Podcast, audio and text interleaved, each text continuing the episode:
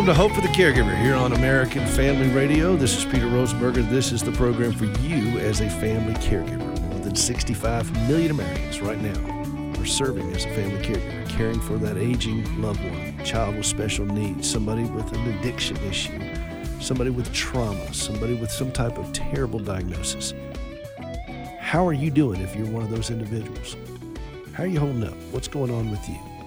You're why we do the program. And so we're glad that you're with us. HopeForTheCaregiver.com. I am doing something very special today. I've never done this before. In the almost five years I've been on the air with American Family Radio, I've never been in the studios at American Family Radio. I'm here in Tupelo, Mississippi, and I'm thrilled to be here and get to see all these people I've been working with now for so many years, but I've never met them. And one of those individuals I'm very proud to uh, have today on the program is Jim Stanley. He is, if you have complaints about the show, he's the guy that's responsible for it. he's the one that started this. And I kid him about this because he did say this that he's either going to be considered brilliant or it's going to crash and burn when he signed me on to this. And I am, uh, I can't believe we've, it's almost been five years, Jim. It has, and it's amazing to see what God has done during that five years. I mean, think about it. This was a conversation over the phone we had not met each other. No, just today. We just, just met each other 10 right. minutes ago. For and so it, it, was a phone conversation after phone conversation. And then we said, okay, let's, let's try it.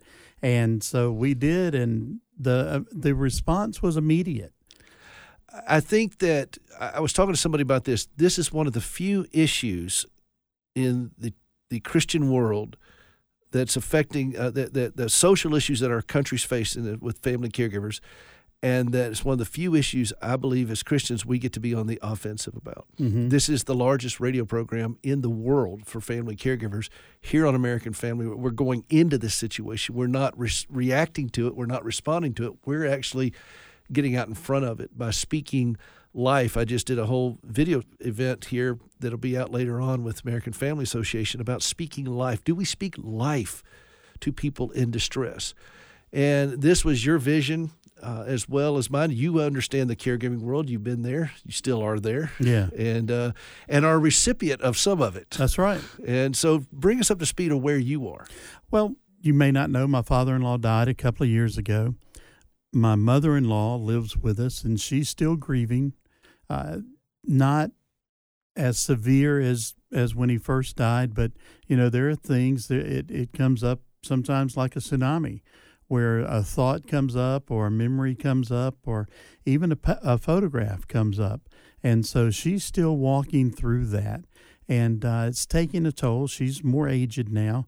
And my wife, in fact, just the other day took her to the doctor because she was shaking and we were afraid she was dehydrated and, and other things going on.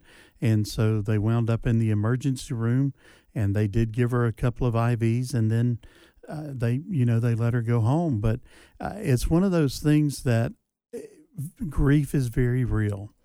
And if you have someone in your care group or in your family circle or even friend circle check on them make sure they're okay. Because you you don't know what kind of day they're having.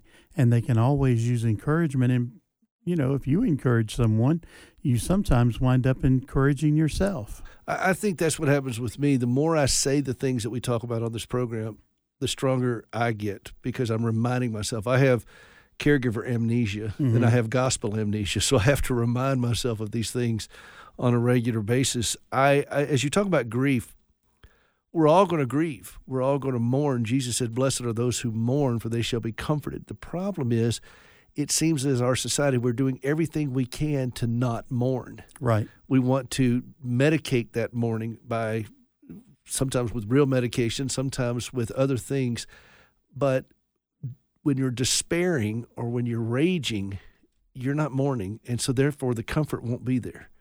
And sometimes we cry with those who cry, we grieve with those who grieve, as scripture says. And this has been your journey with your mother in law, recognizing that this is part of it. She has to mourn but she's not required to despair. No, and and that's true.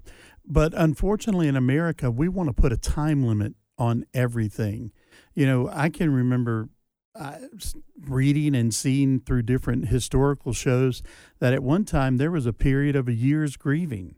you know, where the the widow or the widower they wore black for the whole year. Uh, and I think some of that did lead to despair because they weren't encouraged to have any fun. But it's one of those things that you want to hit that balance and understanding that life goes on, but also you still have to be willing to hear that person. Larnelle Harris gave me some of the best advice that I've, I've ever gotten. And we were talking about people in pain and what to do. And, you know, he talks about all the platitudes that are used at funerals and used in, in helping each other get through things. And he said, if you really want to help them, just help them cry. You know, allow them that freedom and don't try and shut them down. Don't try and move on to the next topic because if this person is grieving and you see that, and like you said, everyone's going to grieve, we don't want to be reminded of that. We want to move on to a safe place. We want to move on to a happy place. And so by doing so, we forget and leave those people behind because we have microwaves and everything can be done within a half hour. I, I've seen this over and over and over with people that they are in a hurry to button it up because it is uncomfortable.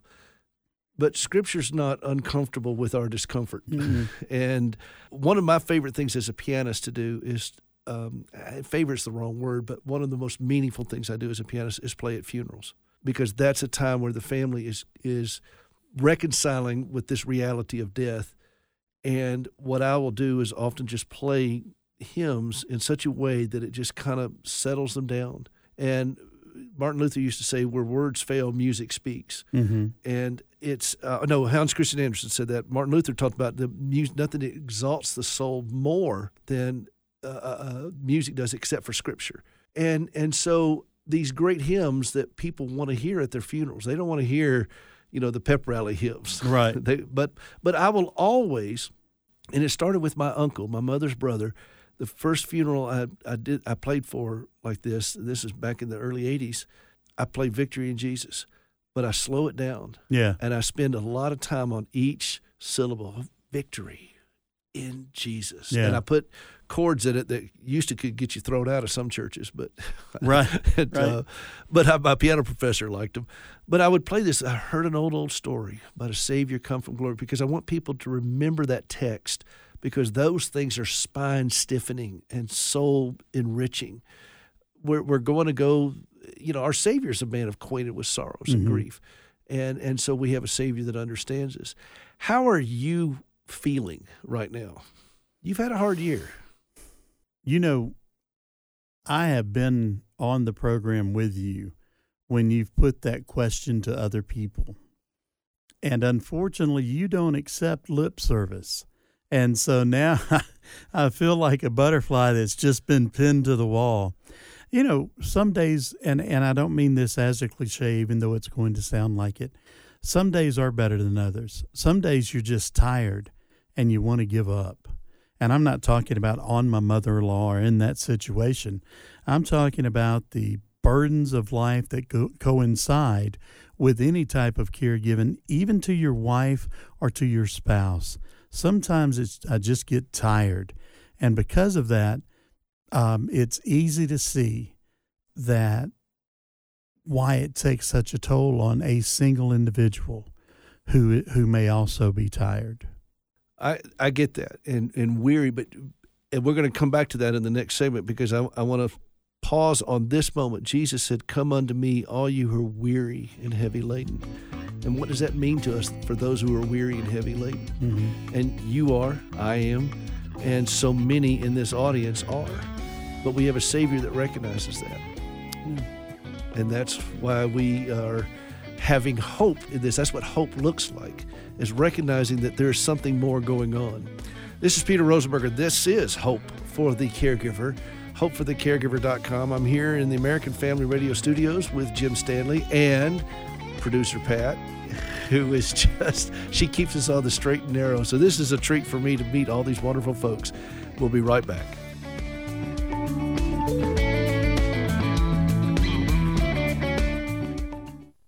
In churches, and a lot of churches today, the issue of identity is sort of like the big elephant in the room. It's in the news, but it's not in the church.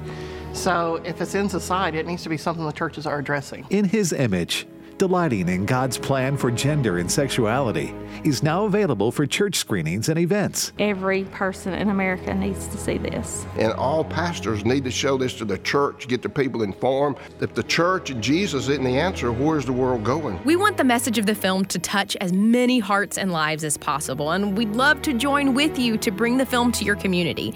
So let's say you have a small group or your church, or we've even been bringing the film into some prisons. We want to partner partner with you. So, what we'll do is we'll send you a special kit, and it's completely free, and it'll just have some extra resources to help you promote your event. To find out more about how to host an event, go to inhisimage.movie and click on the Host an Event tab. That's inhisimage.movie. A Moment of Truth with Gary Bryden of the Association of Independent Methodists. Forget the show. We're not talking about a movie or a TV show or a stage play, but how we interact and serve God. God wants us to communicate and serve Him, but not as a show off so others can say how great and spiritual we are. He welcomes fasting along with prayer, but does not welcome a show in which you make yourself look ashen or gaunt as if you're really suffering for Christ.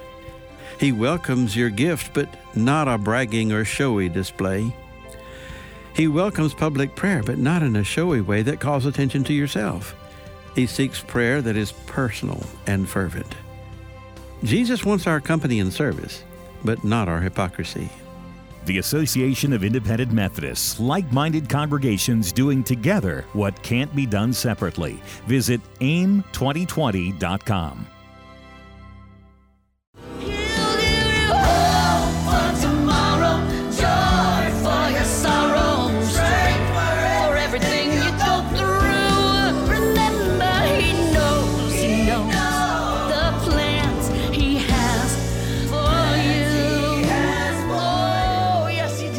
Welcome back to Hope for the Caregiver here on American Family Radio. This is Peter Rosenberger. This is the program for you as a family caregiver, and he does know the plans he has for you. I here I'm here in the studios at American Family Radio in Tupelo, Mississippi, for the first time, getting to meet all these wonderful folks that I've engaged with now for for years. Uh, they don't come out to Montana very much, but they're wanting to have a big American family radio retreat out of Montana. Most of them that are hunters want to come out there. Want so to have a safari. I'm, I'm a little concerned that there'll be a militia coming up from Mississippi to Montana, but. I, I, love that song that Gracie sings. Uh, he knows the plans he has for you. And I just did a, a video thing here that'll be out later on in the year. And I talked about God's provision and suffering, and that there is His peace, His provision. His provision is His peace, purpose, and his presence. And Jim, as we went to the break, I'm here with Jim Stanley, who was the the first person to to bring me on here, and and he has um, finally worked himself out of the doghouse for doing so, and got in good graces with all the higher ups here. no, he's he's been a great mentor and a friend through this. But as you hear those words of God's provision in suffering, His peace, His purpose, his presence. What does that do to you knowing the kind of couple of years you've had? Yeah. And they've not been easy years. Well, you know, when you walk through that and you are at the point where your spouse becomes a caregiver to you, to you know to yourself, then it it's a matter of pride, you know, um, I know that wasn't one of the P's that you had, but it's uh, it's that's one of the P's addressed by that. That's right. uh, you have to get out of your own way sometimes, and so knowing that you don't walk alone, and I mean this for someone who may be in that position that is a single caregiver. You know, they're the only one there. They're the only one doing the work. The rest of the family may have decided not to, and so you're the you're the one that's there um, it is the fact that you, as a believer, you understand you never walk alone.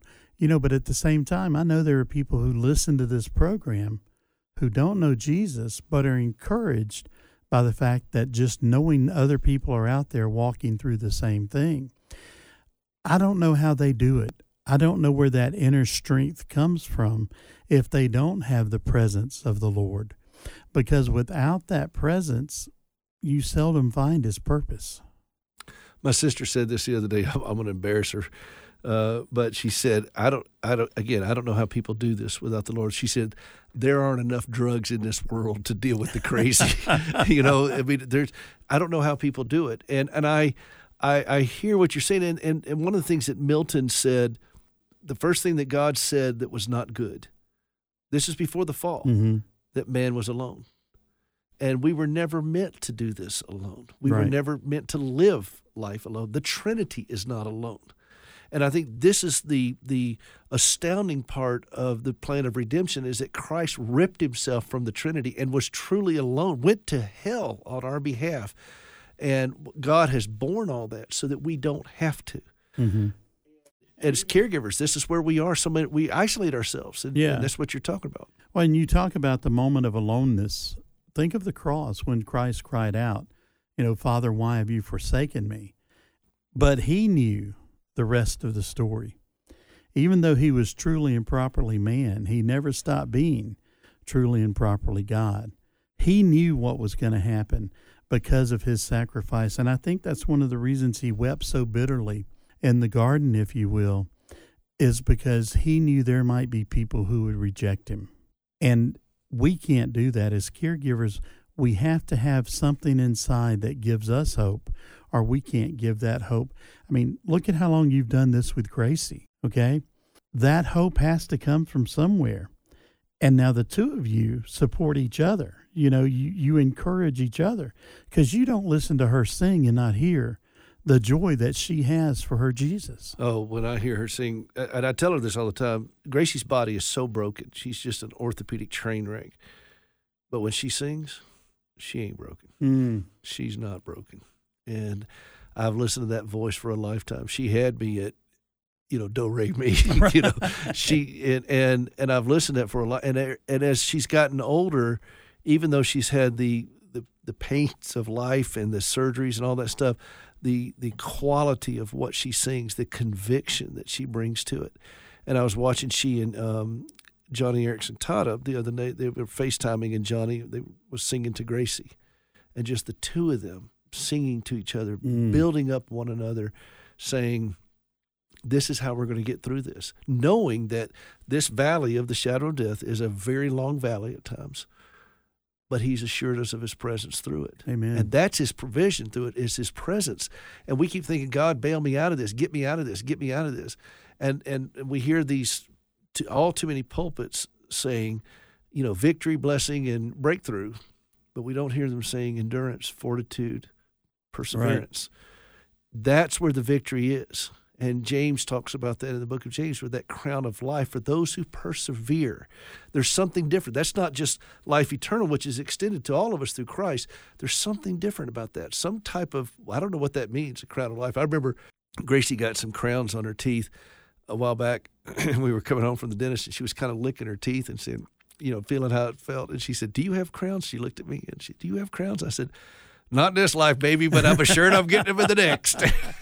she didn't think it was nearly as funny as I did, but uh, right. as she Well- reached over and slapped me on the head. you know the the crown of life uh, works hand in hand with the tree of life and we know that that tree was christ and he continues to, to do that and so the crown of life is that of eternity and so what we see here what we walk through here is but a little while in fact it, it's interesting the word vapor comes to mind because bert came by my office earlier and his son is a in the a ministry called Vapor, and they're going. He and his grandson are going to not Bert, but the son and the the grandson are going to Kenya uh, here in just a little while, and so the ministry is named Vapor. Our life is but a vapor, but if we have endured, if we have overcome through Christ, if we have relied on His presence so that we might persevere, persevere. Sorry. Well, we're pressing, we're, We're- we're pressing in and persevering. That's, That's persevere. That's, That's a new it. word. There you go. Jim Stanley made it up right There- here, y'all. Right here on Hope for the Caregiver. and so uh, when when we see that, we look forward to that time when He wipes away that final tear, and we enter into eternity. That never said. Let me be clear about this. The Scriptures never says there's not any crying in heaven, but the promise is that the Father Himself will wipe away the tears from our eyes, and we will be in fellowship with him forever. I was reading in this. We'll have an altar call in a minute. We, I was reading in this about, and it, it just dawned on me: all the riches in Christ are ours. It, it, we're joint heirs. I, it was astonishing to to to to just consider that for a moment. Everything that is his, that, that is his, will be ours when we're with him. Mm-hmm. We were created a little lower than the angels, but in glory, we are elevated to joint heirs. We're sons of God. Right. And it was astonishing to even think about that. And I, I know that sometimes when we're dealing with the drudgery of this in our life, it's it's it's almost like Pollyanna to think about it. But if we can just hold on to this thought, a very good friend of mine told me this: we live in the moment, but we have the perspective of eternity, which Mhm. gives meaning to the moment. And if we could just hang on to that thought in these worst of times, knowing that he who began a good work is faithful to complete it to the day of Christ Jesus. Now, that's I've heard a lot of preachers talk about that. I haven't heard a lot of people who took care of a wife suffering for 40 years talk about it. Right. And so there is a difference of context. And this is what has sustained me. This is why I play a lot of the old hymns that I do. This is what has stiffened my spine. When you struggle with these things that you're struggling with right now, Jim, which are very real, what do you hang on to? What verse, what hymn, what what what what grabs you and stiffens your spine? Again, I have been pinned to the to the cork board. Pat, you Um, can jump in and rescue him if you need yeah. to.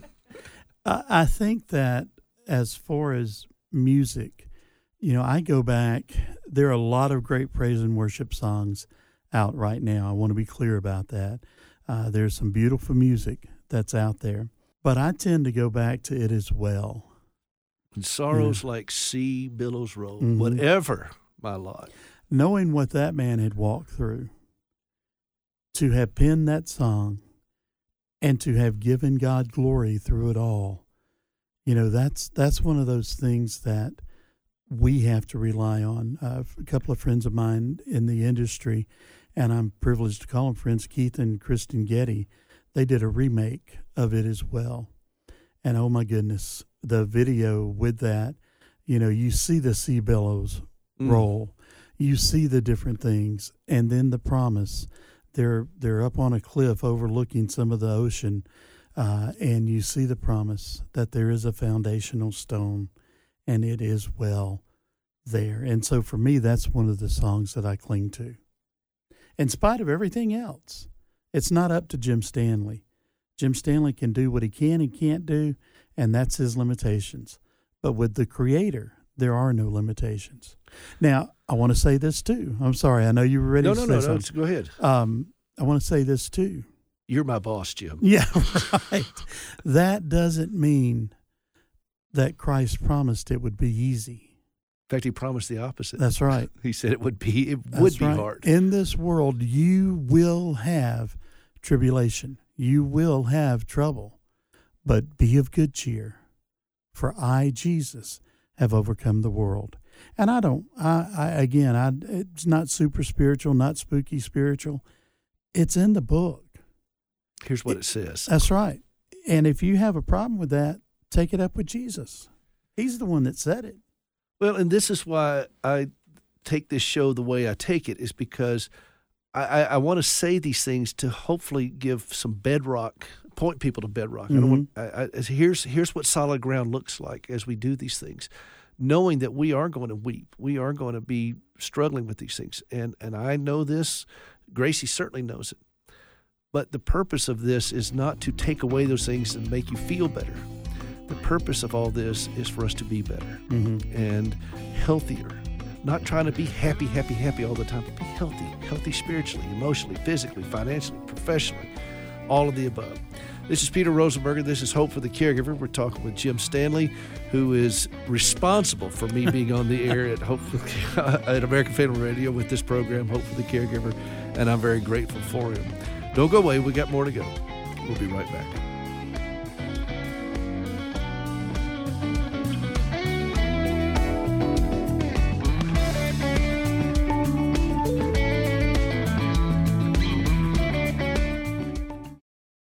And running down, I missed the last two checks. And I fell and broke my back.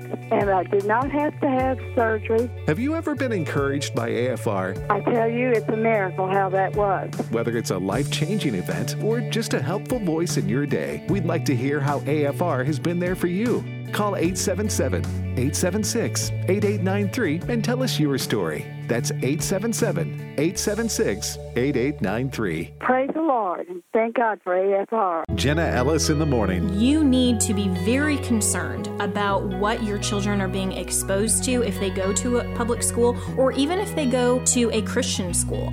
Parents are not just allowed, they have a constitutionally protected fundamental right that is God given to direct the education, well being, and faith options of their children. Jenna Ellis in the morning, weekdays at 7 Central on American Family Radio. I feel so hopeless. hopeless. Is there any hope? I, I, just feel like there's no hope at all. No, no. Is there any hope? Get hope. Get hope. Last Friday night, I was asked to talk on the devastating effect of pride and the positive spiritual effects of humility. That's TWR President Lauren Libby. Now, humility in a true spiritual sense is realizing who I am in light of who God is, and then recognizing that I'm ultimately a servant, a body in which the Holy Spirit dwells, and I'm becoming more like Jesus as I live in His awareness and presence. Aggressive humility, aggressively taking action for the Lord, and yet living in humility, realizing that Jesus is the authority of my life, is a secret to a healthy spirit and heart. Being healthy spiritually gives rise to hope. Need more hope? We have resources waiting for you, including a free devotional. You'll find them at gethoperadio.com. That's gethoperadio.com.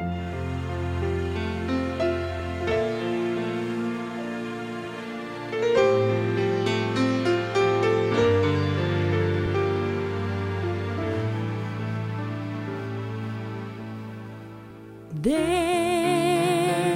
will be times when your peace can't be found. Welcome back to Hope for the Caregiver here on American Family Radio. This is Peter Rosenberger. Glad to have you with us. HopeForTheCaregiver.com. I am here at the uh, American Family Radio studios in Tupelo, Mississippi for the first time, even though I've been on the air with American Family for a long time. But it's my first time down here, and while I'm here, I'm getting to meet so many of the folks who I've interacted with, and one of them is Pastor Bert Harper. He is here in the studio with me. I was on his show Exploring the Word a while back, and now I get to see his face, and, and How sadly, he sadly he gets to see my face, and uh, and then of course always is producer Pat's with us, and she is uh, over here manning the board or womaning the board. I don't know if that's the right. I don't know how you say it anymore these days, Pat.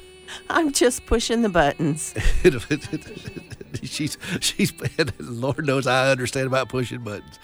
I am uh, Bert. I'm thrilled to have you here. You've been uh, 40 years preaching the gospel. You also involved heavily with missions, and we're going to talk about that a little bit on your program uh, later on. But uh, tell me this: when you are you you have a, a passion for special needs ministries to be developed by churches. I walked into my bank a while back and I saw a sign in in the bank that said we are an autism friendly zone. And, and I said, well, there's got to be a story behind that. And so I asked them, I said, well, they said, well, we have a special room and special training. We have special toys in case the kids kind of freak out so that the, the, the mothers can feel comfortable there because it can be very traumatic when a child with autism gets unsettled in an unfamiliar environment. And I thought, why is the bank a place of commerce doing this and churches are not? Mm.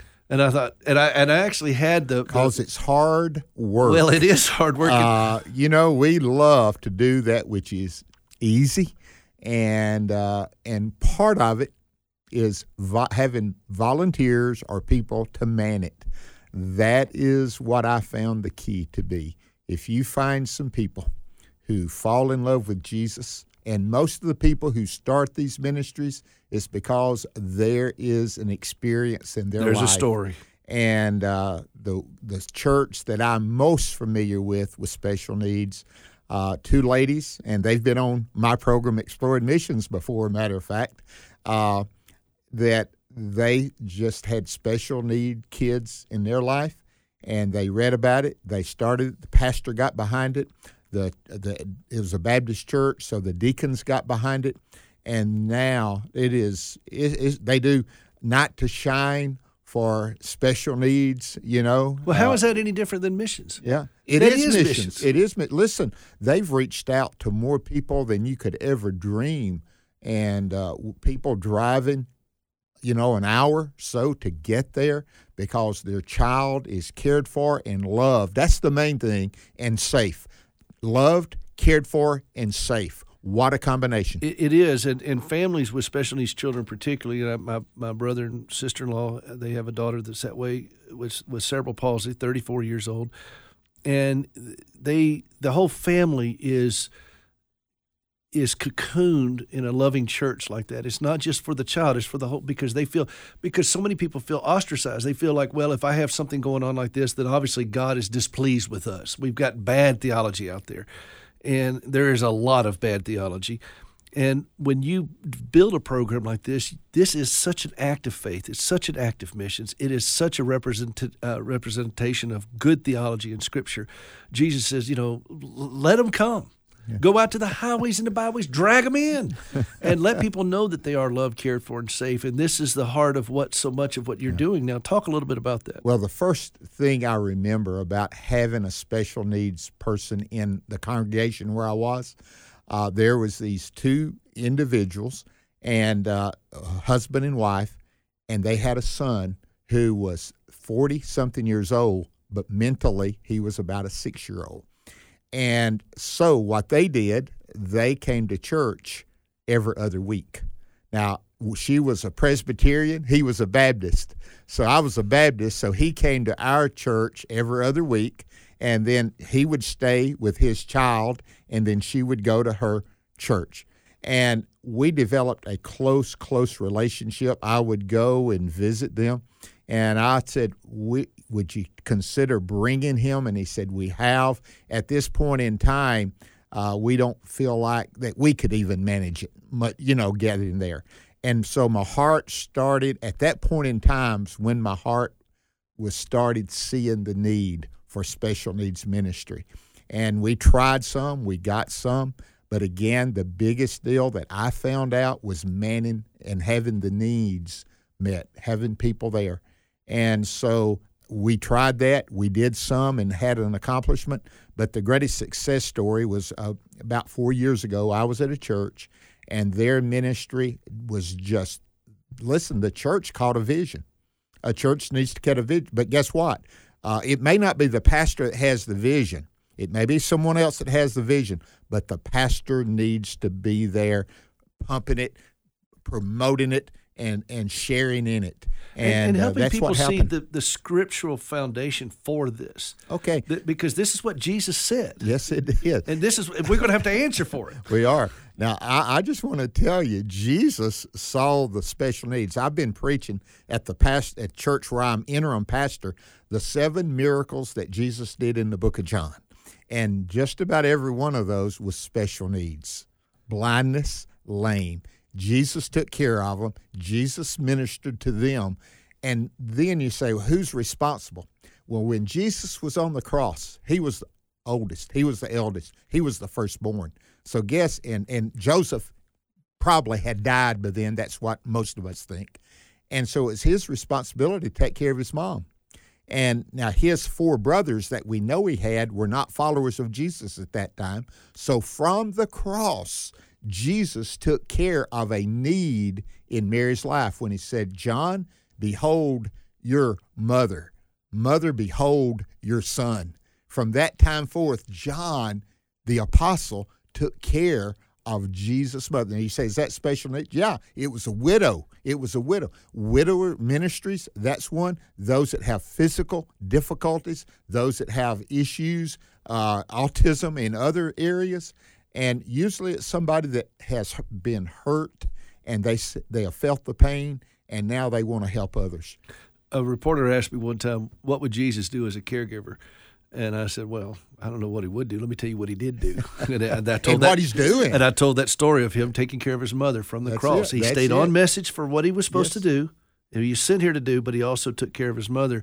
And I think that you're right. That the, the church has we're we're at a we're at a real crossroads with our churches. We have preached this prosperity and this uh, abundant life and all these things, and we have we have the riches of Christ that are afforded to us.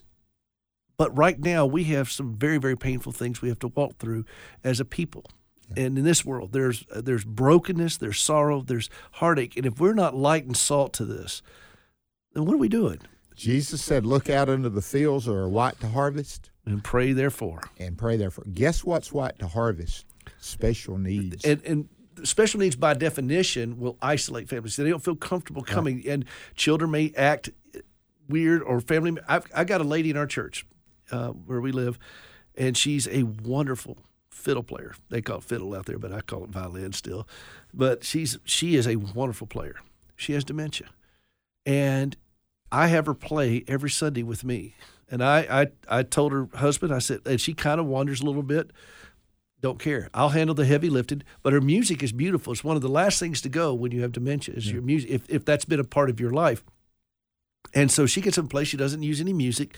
She plays by ear and I'm I mean I'm a pianist by training. That's what I do, and and um, and I'm the music minister of the church. And I told the pastor, I said, if we're known in this community as a church that allows a woman with dementia to play her violin and worship the Lord, I'm good with that. and we've got a, another girl that comes. She's got she's got developmental disabilities. She's 25 years old. She comes and she brings she holds onto her baby doll. and Sits on the front row, Amen. and I said, if we're known as a church that is welcoming to this, we don't really need to worry about fundraising or anything else as a church. Jesus said, "Do this." Let Jesus worry about the fundraising. Mm-hmm. You do what He said do, and, hey, and it's a my, privilege yeah, to do it. One of my favorite stories is by Dr. James Dobson. His mother had dementia later on in her life, and there was a group of people that went to the nursing home where she was staying, and they were singing. There was a singing group, and they started singing. Uh, his mom didn't even know Dr. Dobson sometimes, but when they started singing these old familiar hymns, she started singing perfect alto. I mean, not just the, you know, not the melody, but the alto. She was an alto and she hit that.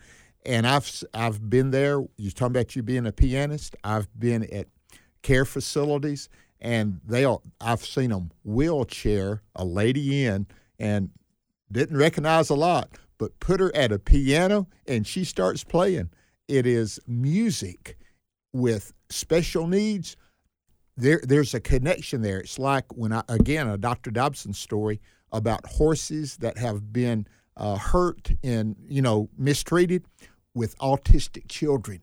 There's there's been a connection there, and so pain, people who have experienced pain and has had relief and had some comfort. Guess what?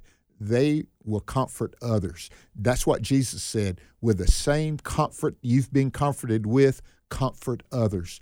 And uh, that's what I observed in the churches that have special needs. When my wife had this big surgery she had last year in her back, and um, it was a pretty significant event, and the anesthesiologist was meeting with her prior to the surgery to go over all of her med list and you know what do they do and so forth and and she said what's your pain level now? And Gracie told her and and then she said well and she's writing notes and she said what helps you with your pain? And Gracie was very quiet. She said singing. And I, I mean, it was just one of those moments. I just, you know, it's like time stopped because we don't realize what could happen with our music. And I asked this this woman, I had her on the show. She had a couple, uh, two children with autism, and I said, if you could say one thing to pastors across the country, what would it be? She said, I got two things. One of them is, is turn down the music.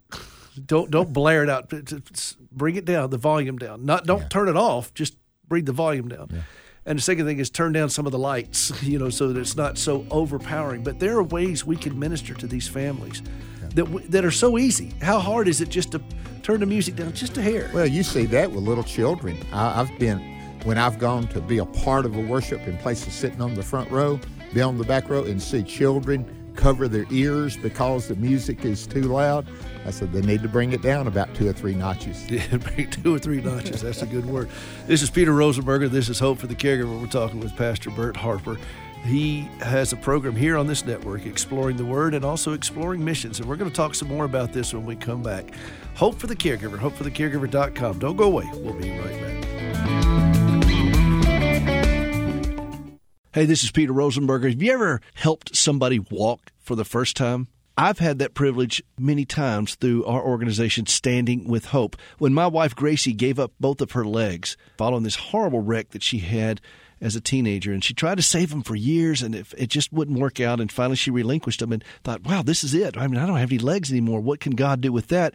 And then she had this vision for using prosthetic limbs as a means of sharing the gospel, to put legs on her fellow amputees, and that's what we've been doing now since 2005 with Standing with Hope. We work in the West African country of Ghana, and you can be a part of that through supplies, through supporting team members, through supporting the work that we're doing over there. You could designate a limb. There's all kinds of ways that you could be a part of giving the gift that keeps on walking at standingwithhope.com. Would you take a moment to go out to standingwithhope.com and see how you can give they go walking and leaping and praising God. You can be a part of that at standingwithhope.com.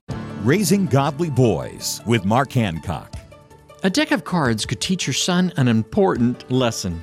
Remember the card games you played growing up Go Fish, Hearts, Nerts, or Spades? Search the internet if you need a refresher on the rules, make your son's favorite snack, and find a deck of cards. It's time for a family game night. As you play with your son, you'll teach him several important lessons. He'll learn to listen and follow rules as you teach him the game. As you play, he'll practice staying focused. And as you win or lose, you'll show him how men can do both gracefully and humbly.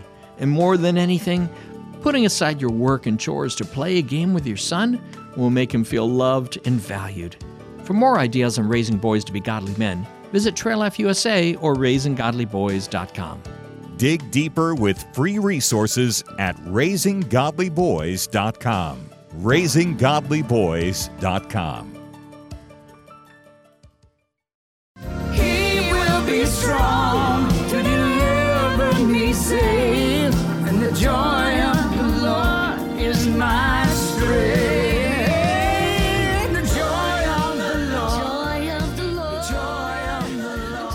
Welcome back to Hope for the Caregiver. This is Peter Rosenberger. This is the program for you as a family caregiver. That is my wife, Gracie. I was just talking about in the last segment how she said singing helps her deal with her pain, and that's Gracie and Russ Taff. And that's her dealing with her pain, saying, The joy of the Lord is my strength. I am here in the studios of American Family Radio in Tupelo, Mississippi. And it's such a treat. And I'm getting to see all these faces attached to the voices that I've been working with for five years. And one of those is Pastor Bert Harper. He is here with us. I wanted to ask you something very specific. You've been in the ministry now for over 40 years. You're right now you're serving as supply and interim because you've kind of somewhat retired from full time. And you said you would like to have started off doing interim and supply. It's a lot easier. You don't have to work with as many deacon committees and Well, everything else. uh, you know, usually the gifts God gives you, uh, they're a pleasure, but the things that you have to work at sometimes, you know, you have to. And, and Indeed. yeah, that's that's life, isn't it? How has ministry, pulpit ministry, church ministry, the organized church, in your heart and your thoughts, what's changed over 40 years for you? Well, it's always a struggle to live in a fallen world. That does not change. But two things have really made it different, and one of them is access to that which can hurt you so much. Growing up in my years in the 60s, a little bit, and in the 70s, uh, you know, yeah, you could get into trouble. Uh, but most of the time, it did not lead to death unless it was a car accident. But today, the issues that young people face, young adults face, marriages face, they're so destructive. They're horrible. It has, the Bible says, it shall get worse and worse as you see the day approaching. I think it has to do with the amount of availability, the people, the number of people. So the heartache, the marriages breaking up. I remember the first time, and this is in the 70s, when we had a divorce that took place in the church where I was pastoring. And it was like, what in the world do we do? Divorce. We can't have that. And now, 40 years later, it is commonplace. So the home, the listen, the home was around before the church ever came into existence, you know? And the Jewish nation has been active the synagogues weren't always there, and the temple hadn't been there forever, but the Jewish religion, not just the culture, but the Jewish religion is still there. Why? The basis of the Jewish religion is the home. In the early 1900s, the divorce rate was like about 10%. Yeah. And when it went up to 25%, I remember there was a quote I read. Uh, I can't remember who said it, but he said, "This is this is going to tear apart this country. You, no country can stand when you have that many homes fragmenting." And now, look at what it is, and in the families with disabilities, and this is where I think the church has a real opportunity here. Fam- special needs families, any type of disability in the family, the divorce rate is almost 90%. I mean, it's just it, the, the pressures on them. What would you say to a young pastor getting ready to start, or who is feeling the call of the Lord to go and do this, and they're they're on their there's first steps on that journey? What would you say to them? Well, you got to do what Jesus said first. He said, "Feed my sheep." That is the word of God, and if you will consistently preach the word of God, uh, there, there's this thing topical or expository. Uh, you know, I I'm more of expository, but I called it textual preaching, uh, not word by word, because very few preachers that I've ever heard can do that effectively without repeating themselves over and over and kind of getting monotonous. But you can take a text wherever you are. Like sun, this past Sunday, I preached from all of John chapter 9, and it's about the man born blind, special needs, who was healed by Jesus Christ in the reaction feed my sheep. I want to just tell you, you don't get it past. The other is be an example to the flock. If you're not going to be a living example to the flock, you don't need to pastor. If you can't live your life, not perfect, but in the direction of following God. And the third thing I'd say, be filled with the Holy Spirit. Jesus, it's a command the filling of the Holy Spirit's not optional. It says, be filled with the Holy Spirit of God. Now, that word filling, we think about it being a container, pouring something in it and filling it up. That's not the word. The word is a nautical term like filling the sails of a boat. Now, you, what what's the spirit? What's another name for the spirit? Wind. Ruach. Exactly. And so, what does the wind do to those sails? It fills them. It empowers them. It directs them. Propels them. It really does. So I listen. Uh, preach the word. Be instant in season and out of season. Be an example to the flock. I mean, you, uh, yeah, you. They didn't hire you to visit everybody and nobody else visit, but you're to be an example of visiting. You're you're to be an example of caring for the ones that are special needs. You're an example to them, and be filled with the Spirit. Let the Word of God dwell in you richly and that happens when the Holy Spirit of God indwells you, and then He will fill you. And guess what else? He will anoint you for the task that He has for you.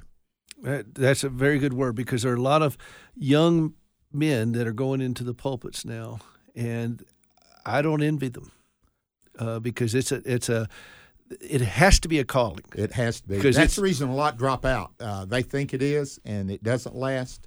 And uh, you know, there's easier ways to make a living. okay. what is uh, uh, two last questions here in a little bit of time we have left. What is the uh, what is a verse that has defined your ministry for you? Being confident of this very thing, that he who began, began a good, good work, work, in you will complete it in the day of Christ Jesus. Philippians 1 6 and then 120. The, it talks about it, but the last of it, whether it be by life or by death, that Christ would be glorified in my body. And uh, the ultimate purpose of a believer is to glorify the Lord, to have joy in Him, enjoy Him forever, but it's to bring Him glory. Uh, and everybody's personality is different. I'm kind of out there. You know, I'm is not, that true, Pat? I'm is he kind of out there? I'm not. I, my demeanor is not quiet. Y'all can't y'all can't see this because, of course, it's radio. But I'm watching him as he said that verse, and I watched the passion and the emotion just overtake him uh, while he's saying this, and that's something that's that that's imprinted on his soul. Yeah, personality. You know, uh, a person that is more quiet in their demeanor, uh, they're like filled, me. Yeah, yes, yeah. They can be quiet and still be filled with the Spirit.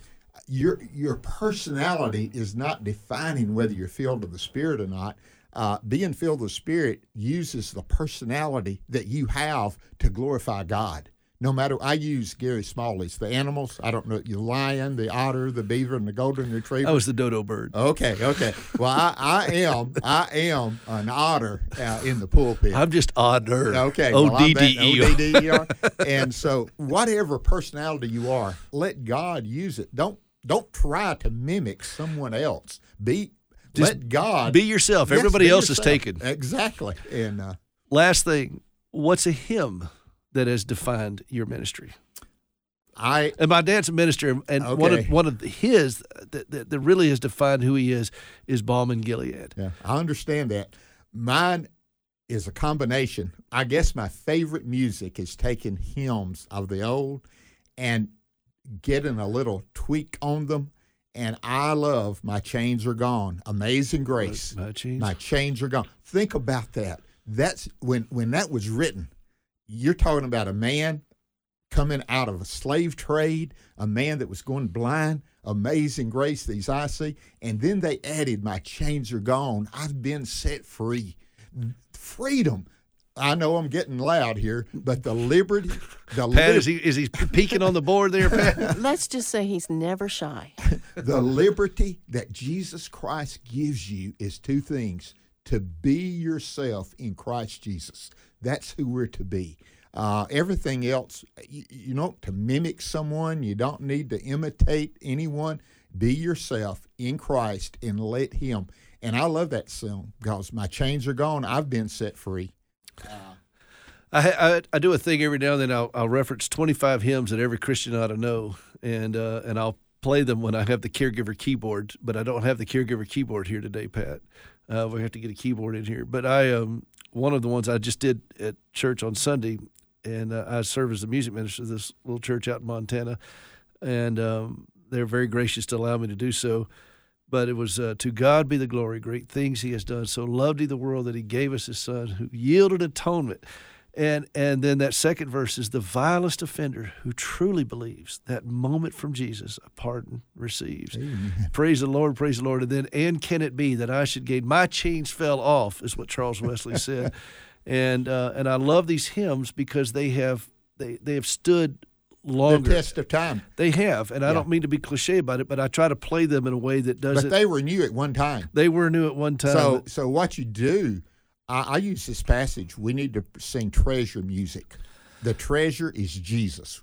Okay, you make much of the treasure, whether it's old or whether it's new. That doesn't matter. And the reason there's so many good old hymns more than there are the new ones, the bad ones have been weeded out, Well- and what's left are the are the good. You catch what I'm saying? I do, and and I always ask people, I said, "What do you want played at your funeral?" And and you don't want a bunch of pep rally songs. You want to have, you know, songs that are reflective, that are strong, that are sustaining. You know, I've played in my years. I've been playing the piano for a long time, and when your dad's a minister, you get conscripted into being the piano player for a lot of different services. I've never had anybody want to play something kind of riffraff Yeah, at, I a, at a funeral. They want to have those solid hymns of the faith. Yeah. And I love that though. My chains fell They're off. gone. They're gone. That- My that- chains just are think gone. about that, man. And I, I have to admit, some of the newer ones is as good as the old one. I, I, I can only imagine. Will you dance or stand? I think you're going to do the opposite of what you do down here. So when I get before Jesus, I'm going to be stiff as a board because I've never been that way before. And th- can you imagine some of these people that's so stiff now? They're going to be set free. Can you imagine? I, I, I, Amen. It's going to be wonderful. It is. Pastor Thank Bert Peter. Harper. This is Peter Rosenberger. This is Hope for the Caregiver. HopeForTheCaregiver.com. We'll see you next time. Thanks so much for being with us.